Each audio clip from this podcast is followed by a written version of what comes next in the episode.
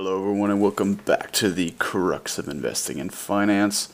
This week, we're going to continue with our 21st Investonomics Topic Tuesday episode, and we're going to talk a little bit more about the aftermath of the Luna and UST stablecoin collapse.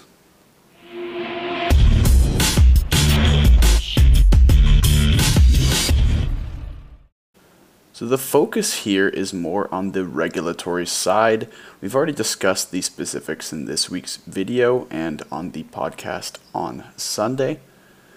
But we're going to talk a little bit more about regulation now. Regulators have been spooked recently, seeing recent events, and it has brought new attention to the crypto markets, and more specifically to stablecoins in general. The rapid growing stablecoin industry is worrying to regulators since it will eventually be possible to do the kind of systemic harm seen in the 2008 financial crisis and just to harm the financial system in general. Janet Yellen, who is the US Treasury Secretary, does not believe that the stablecoin industry is quite large enough just yet to do that kind of harm. The UST and Luna collapse reminded many of recessions and depressions in the past, since the fear that triggered millions to sell can be seen much like a run on the bank at a traditional financial institution that we have talked about before. But in this case, it's all happening digitally, with investors unstaking their UST coins and liquidating positions instead of actually running to the bank. As the fall of UST was happening last Thursday, which was quite huge, there was a brief period of time where Tether, the largest by market cap stablecoin, with an $80 billion market cap, also lost its peg for a number of hours before being restored to par at $1.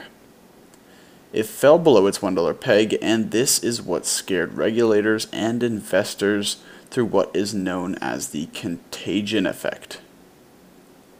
The contagion effect can be seen even today as the shock of the collapse rippled through the crypto markets and most notably can be seen in Bitcoin's price and even as far as the stock and treasury markets.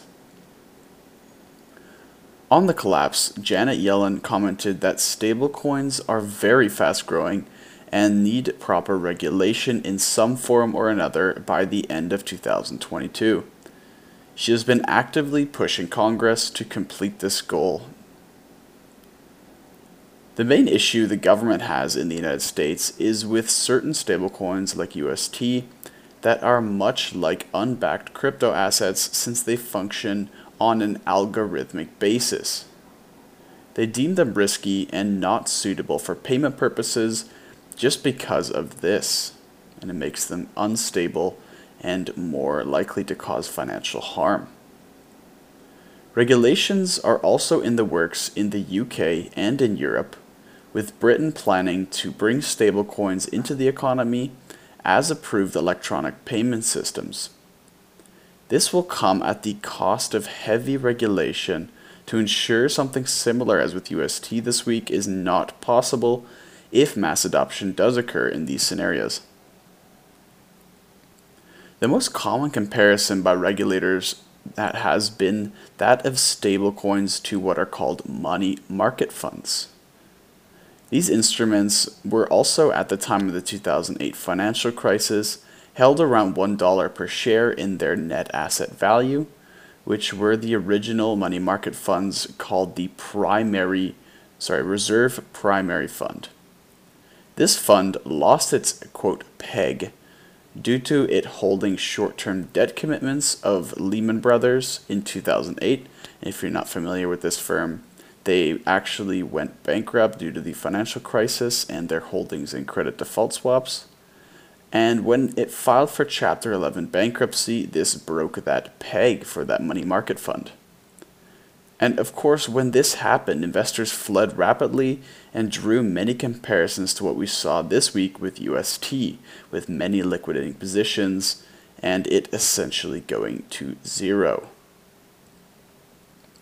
Stablecoins like Tether and USDC are seen to be safer than algorithmic stablecoins, although Tether was recently found to hold lots of commercial paper and has since been switching actively to holding treasury securities for a safer way to back its coins. Regulators and rating agencies such as Fitch Ratings argue that the true stability of these coins actually comes down to the financial stability of the firms that issue them. So it could have nothing to do with the actual coins, but more so with the company that's issuing the coins. So thank you all for sticking around. If you want to get early and exclusive content, visit our Instagram and Facebook pages at Investonomics Education. And for a visual take on finance, visit our YouTube channel at Investonomics. So I will see you all on Sunday. I hope you have a great week.